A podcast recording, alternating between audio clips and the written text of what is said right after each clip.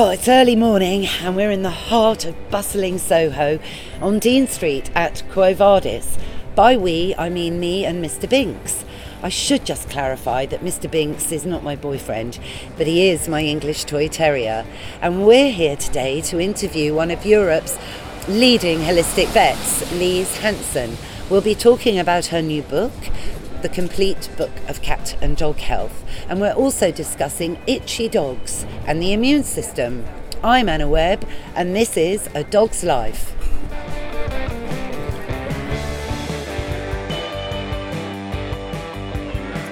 Hi, Lise. Welcome to A Dog's Life. You're over from Denmark. You are one of Europe's leading holistic vets. Um, explain a bit more why you've chosen to opt for alternative medicine rather than conventional medicine. Well, I mean, I wouldn't be without my degree in conventional veterinary medicine, but I just like to add some tools to my toolbox, really, and be able to to do more. Um, and well, for a long time now, I've concentrated on homeopathic practice. I see referrals in homeopathy because I just find that it does what I need it to do. Um, but it all comes together. It's it's just more tools to be able to help more patients.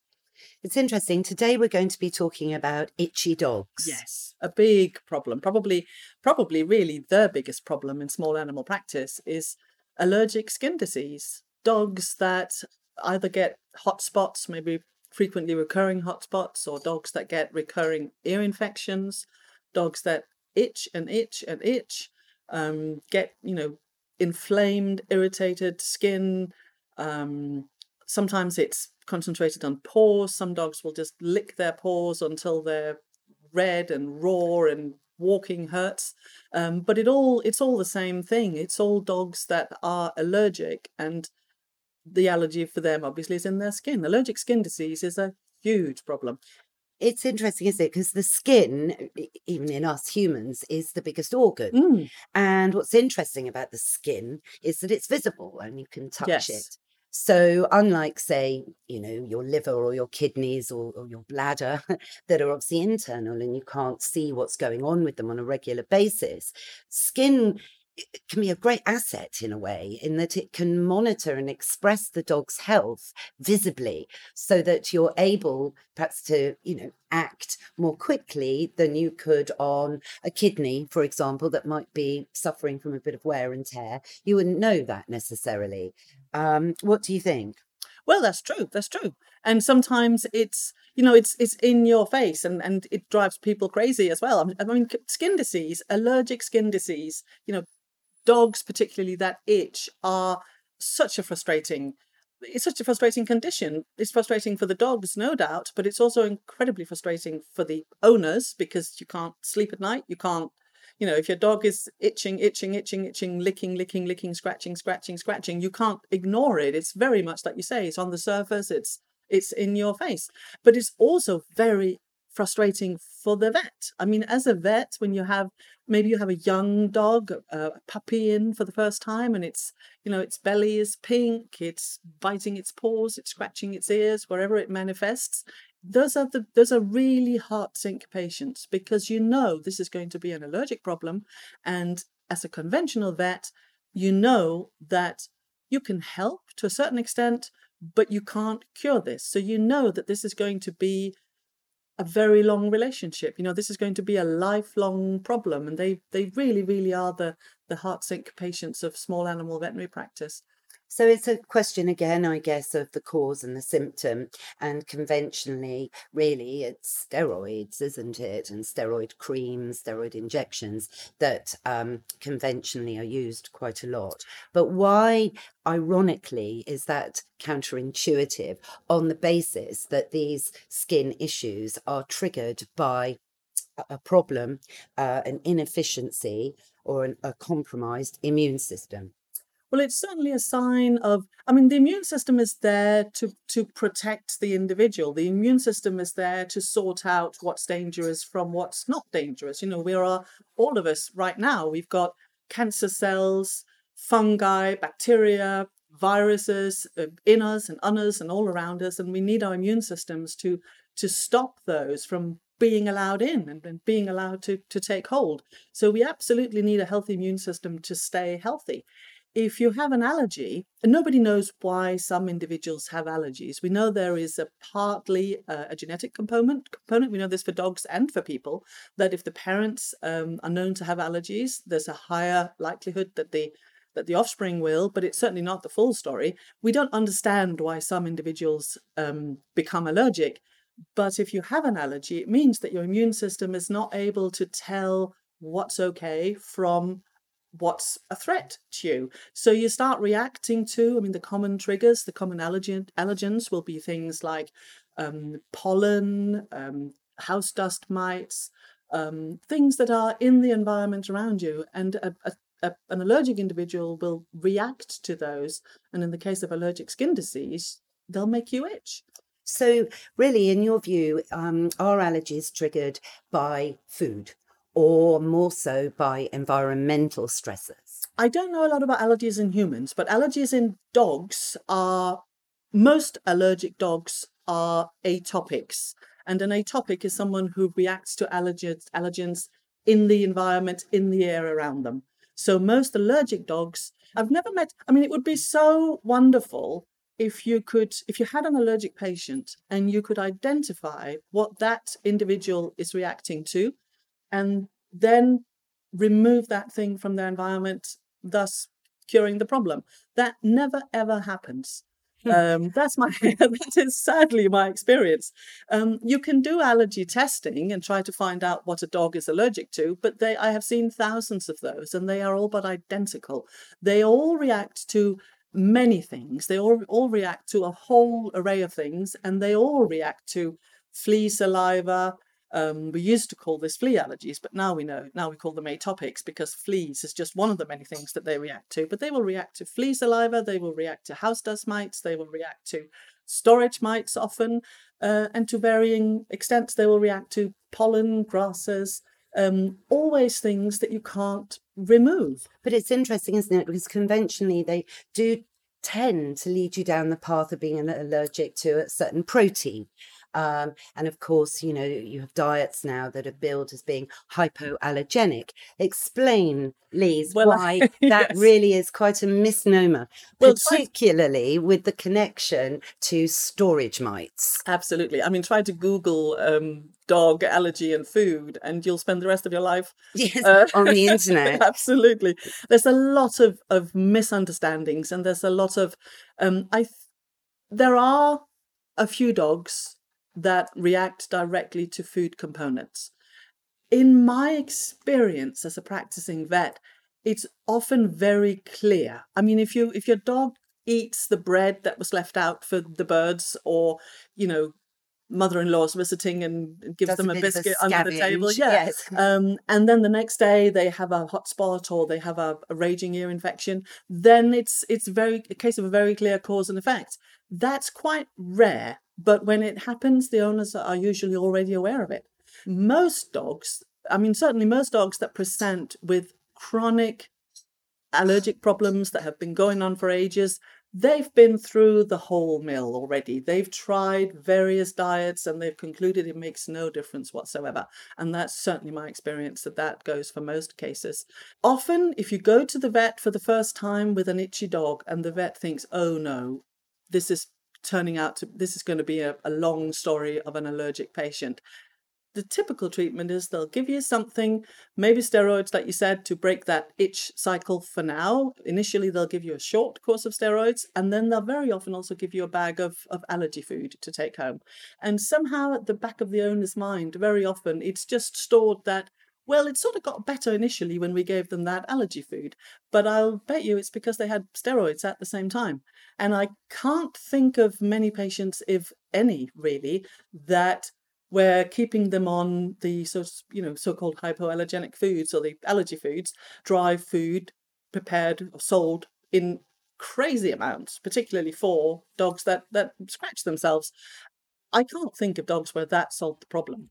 I, I, think I think the reason, to be fair, that there is this disproportionate focus on diet when mm. dogs itch is because if you have a dog that has a, that, that has a, a specific food allergy, you can actually control it. That's the one situation where, yes, if that dog is allergic to chicken and you don't feed it chicken, you have a chance of doing something. If it's allergic to anything in the environment, there's not, not much you can do about it. Sure, but hypoallergenic foods are heavily processed, let's face it. And in the heavy processing technique of dry foods, um, they're all anything made dry, any of the dry brands end up in great big bags in warehouses for months before they move to, you know, the resellers around the country. And it's in that that part of their production where they're in these big bags in vacuous warehouses where storage mites will think, oh, this is Yeah. great. I've got a fantastic home here. I've got billions of bags of dry food, and I'm just going to live in these bags and and and live on Says this. the storage mite. Says the storage mite to the dry food. So if you, yeah, by what yeah. you're saying, you know the the trigger to um, allergic reactions is more environmental, then there's an irony there that these bags of hypoallergenic foods Absolutely. contain the storage mites that will actually be, um, Yeah. you know, promoting an allergic Yeah. reaction. Which is, um, I'm sure, part of the reason why they're often not very helpful. I mean, the hypoallergenic diets are based on the principle that partly they stick to um, one source of protein, ideally a source of protein that's not commonly used in dog food. right. Um, and secondly, the the components are hydrolyzed, so they're kind of knocked into tiny bits uh, in an attempt to make them unrecognizable to the immune system. Um, but as you say, it's very often dry food, and dry food, any dry food, will contain storage mites, and storage mites is a very co- are a very common allergens. Um, I find I, I think that the situations where food makes a difference is often when someone goes away from dry altogether and feed either a home cooked diet or a raw diet. So Well, avoiding the- dried may help. I agree. I mean, you are what you eat, and so is your dog. And we're, we're learning that so much more now on a, on a human level, with diseases like diabetes being at a crisis point, arthritis and heart disease now being conditions that you must see on the up. I was going to say all of that goes for dogs too. Yes, exactly. absolutely. And you know, dogs becoming diabetic. In nature, a wolf would never be a diabetic. Well, absolutely, absolutely. I think there. I mean, I think it's important to remain humble. There is so much we don't understand about diet, but the basic principles that human nutritionists will tell us eat unprocessed, fresh, organic, and varied. And then you look at the dry dog food, which is as far from any of that that it can possibly get. It makes very little sense. Mm, no, well, absolutely. Now, sticking on the um, environmental aspects here, interestingly, my miniature bull terrier, who is at home today, who is named Prudence, she actually is from Germany. So, to bring her in under the uh, Pets Passport Scheme, she had to have a rabies shot. I was aware of rabies as being, you know, a dead vaccine and a big vaccine because let's face it, the only thing that is definitely, definitely going to kill you, both human and dog and cat and weasel, is actually rabies.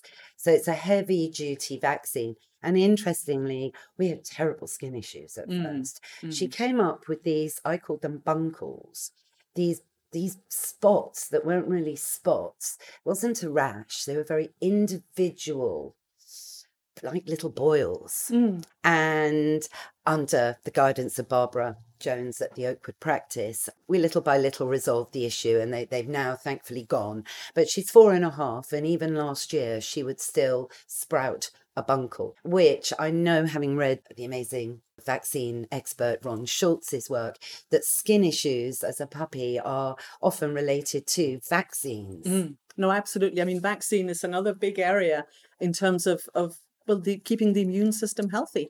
Um, we need vaccines, like you say. There are some some you know bad news diseases out there that we need to protect our animals against, but we have been using vaccines um, very incorrectly. And thank God the science is now available. The WSVA, World Small Animal Veterinary Association, uh, have printed guidelines. They're available at wsava.org, uh, and they explain exactly how dogs and cats should be vaccinated. Sadly, it takes a while for this information to filter out into common practice, and we are still in many places over vaccinating cats and dogs, and that is definitely one of the things that puts a, a, a strain on the immune system that that you know does them no good. I mean, the WS uh, the Yeah, I was struggling to say it. WSAVA, they um they brought out their first vac- um they've got a vaccination guideline group Mm.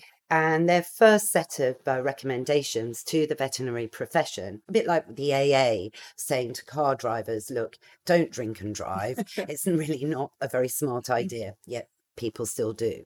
So that's the role isn't it of the WSAVA but th- th- their guidelines own their first set of guidelines were only issued in 2007 which when you think we've been vaccinating dogs with the polyvalent combo booster jab since about what 1975 I wouldn't even know. I mean, for when I qualified as a vet, it was we were told that every dog and every cat ought to have a vaccine every year. These days, really, if you do it well, you can fully protect a dog by giving it one vaccine ever. If you don't travel, if you if, you live in Europe and you travel, you need rabies every three years.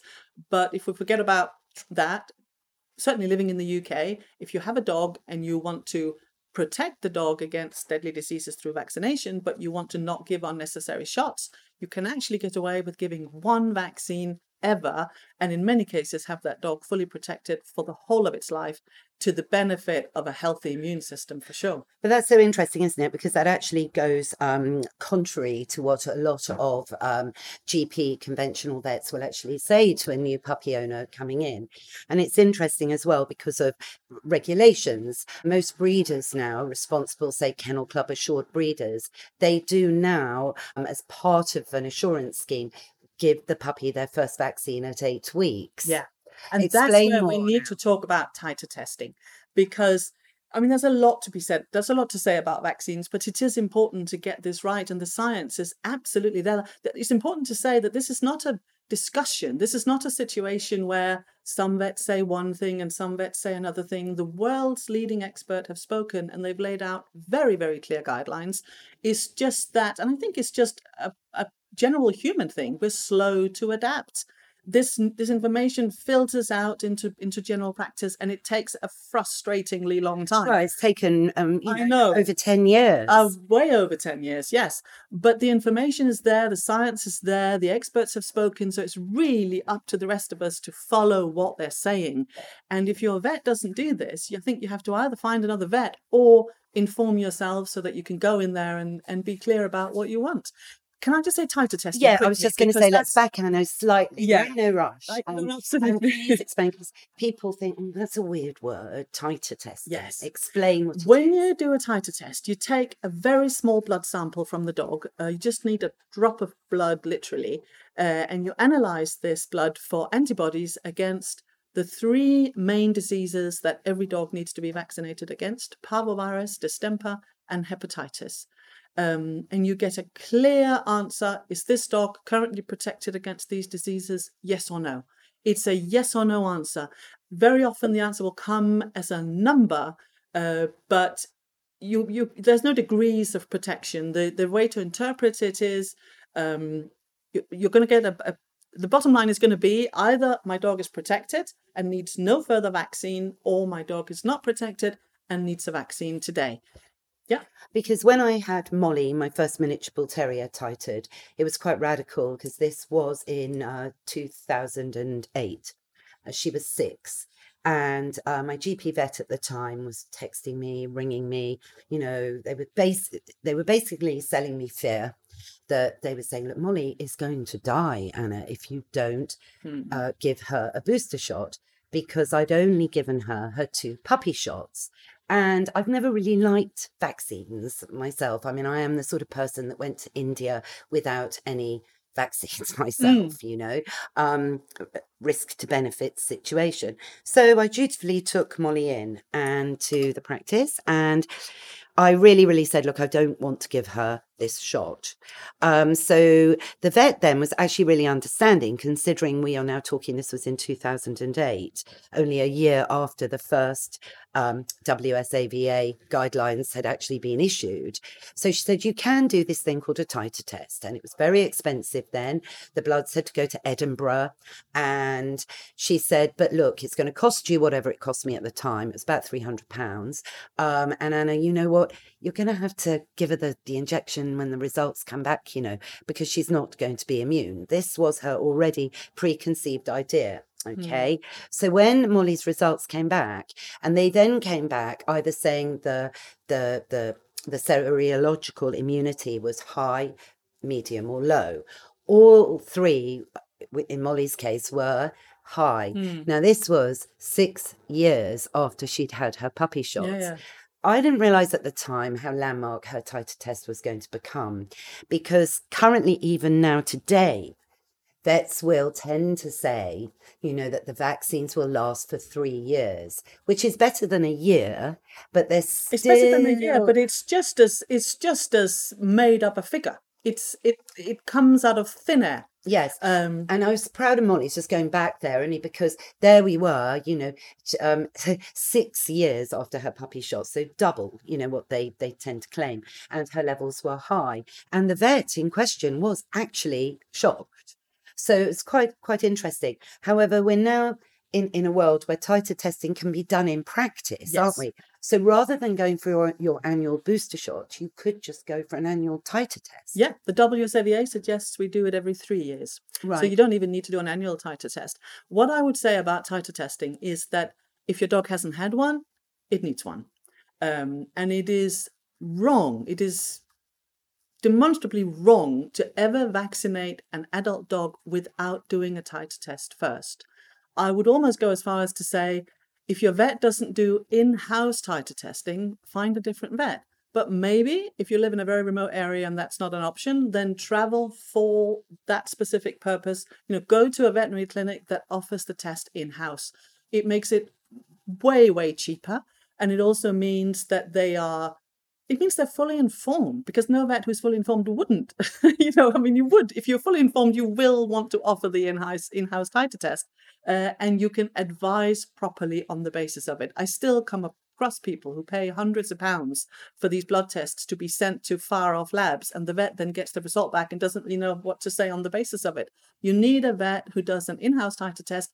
It's an exploding field. I I hope so. I mean, and in London, yes, you can be titer tested. anywhere you can be titer But no, you can't. Not very easily in Buckinghamshire or in Shropshire. I would say every day more practices take this tool on board. But if if you're local, I mean, if you, what I would say to anybody who has a dog is to sit down and call the the, the five closest clinics to you and ask them if they do in-house titer testing. And I mean, I've done talks about this to to dog groups sometimes, and and if they're all saying, "Well, our local vet doesn't do it," then we say, "Okay, well, you call them Monday, you call them Tuesday, you call them Wednesday, you call them Thursday," and after in the next month they do offer this. The, the vets want to offer what the clients want, and the clients need titer testing. It's just what the current scientific advice is. So back, Anowing, so you've taken on your your perfect puppy. It's already had a, a, shot um, at eight weeks.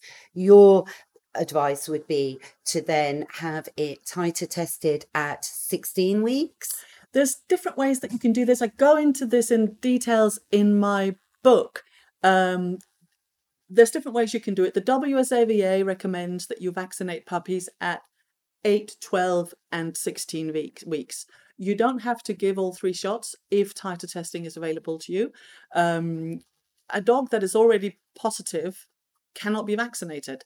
So you can titer test until it goes negative, and then you just give one shot.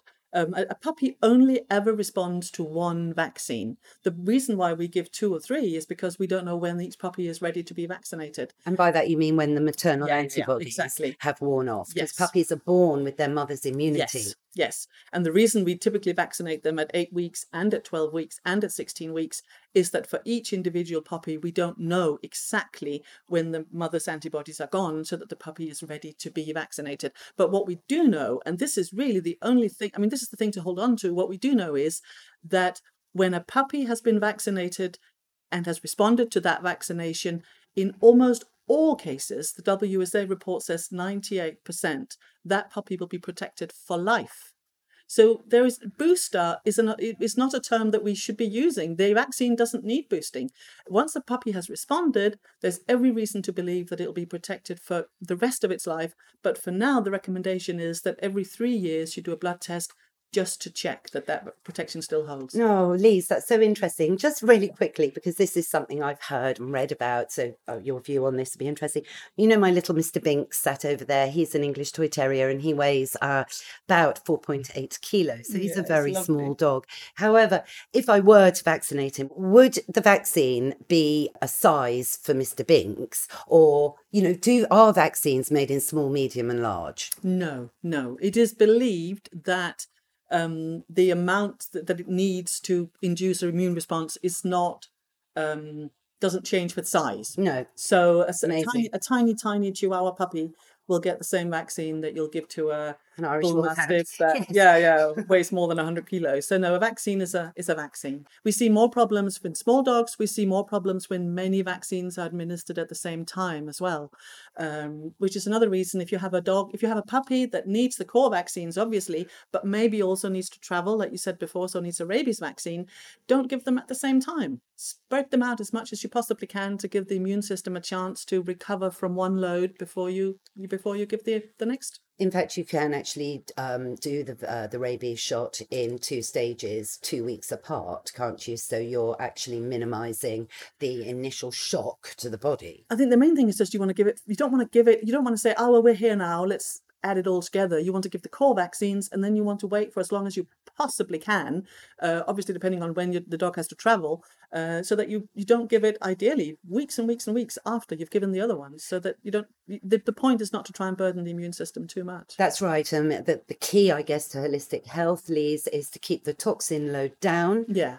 Yeah, no, absolutely. You want to, I mean, we're talking about, we started out talking about itchy dogs and allergies, and I would say uh, it's all about trying to, trying to help them have a healthy immune system. And there are lots of factors we can't control, um, but we can certainly not vaccinate them, them more than they need. You know, let's vaccinate according to the current uh, recommendations Absolutely. and not burden their immune system that way. Let's give them a healthy diet. Let's try to minimize the toxins that we give them in terms of parasite control. I think the general principle that we were talking about with titer testing of of testing before you treat can also be used in many cases in terms of parasite control. Instead of giving your dog a wormer on a regular basis, send a stool sample off on a regular basis to see if they've actually got worms. I know, and that's so easy to do. And people Yeah. go, "Oh, well, I can't pick up three days' worth of my dog's poo and put it in a pot and send it off." But actually, once you're you get over up it, all the poo anyway. so- exactly, exactly. Oh, Lise, this is all in your book, isn't it? The complete Yes. book of cat and dog health. Um, running out of time now, but thank you so much for joining um, me today for A Dog's It's a pleasure. And I really hope perhaps we can reconvene because I really would love to talk at another point about neutering. Yeah, absolutely. Lots to say there too. Thank you. Thank you.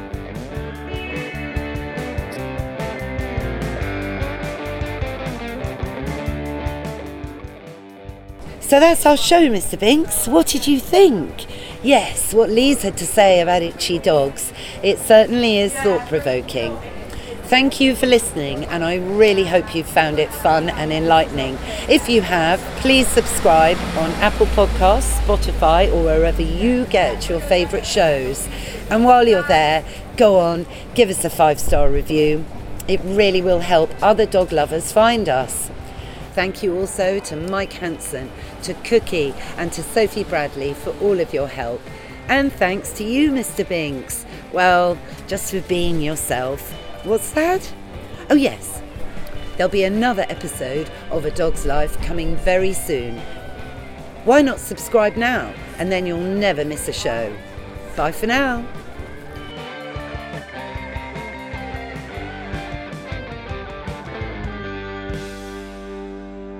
A Dog's Life is a Pod People production. Pod people.